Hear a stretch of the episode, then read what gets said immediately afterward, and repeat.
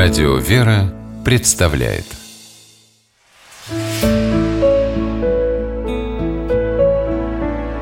Пересказки. Сын красильщика.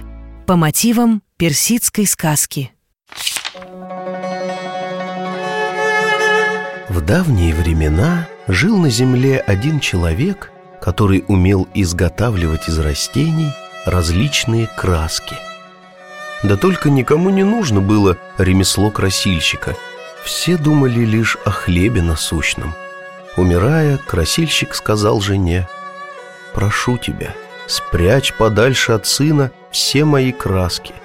Пусть он будет кем угодно, только не красильщиком. Мой сын — единственная память обо мне в этом мире. Не хочу, чтобы он тоже всю жизнь сводил концы с концами. «Сделаю, как ты говоришь», — обещала жена. Когда красильщик отошел в мир иной, его жена спрятала кувшины с растертыми красками в чулан, а дверь чулана замазала глиной. Когда сын красильщика подрос, мать отдала его в учение к столяру.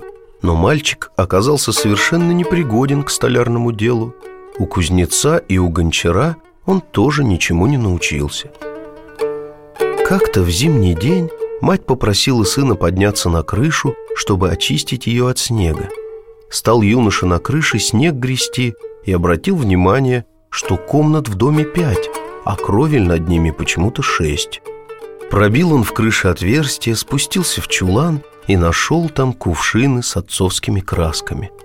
«Мать, скажи мне, почему ты замазала глиной дверь? Чьи это краски?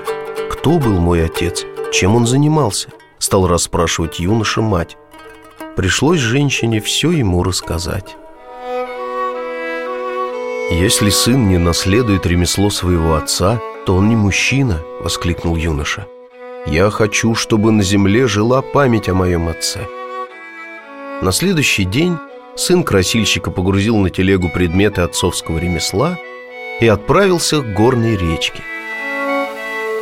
Вымыл юноша в реке кисти, развел краску в кувшинах и стал на берегу камни раскрашивать, чтобы научиться ровно краску класть оглянулся и сам удивился.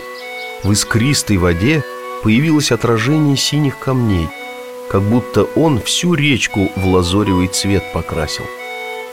Долго старался юноша, до тех пор, пока от его камней и на небе отражение не появилось.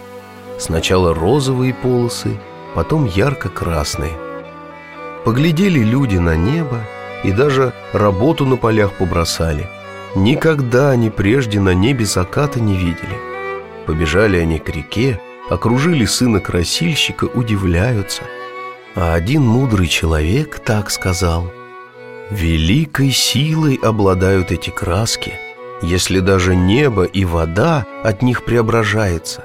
Значит, они и нас, людей, могут сделать лучше. Надо бы нам чаще вокруг себя красивые видеть». С той поры у сына красильщика от работы отбоя не было. Одним он стены в домах красил, другим ткани, третьим пряжу. Говорят, его сын большим художником стал, узоры для персидских ковров рисовал.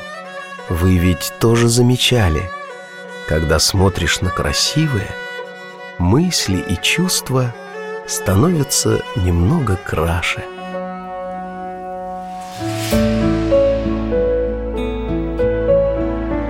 Пересказки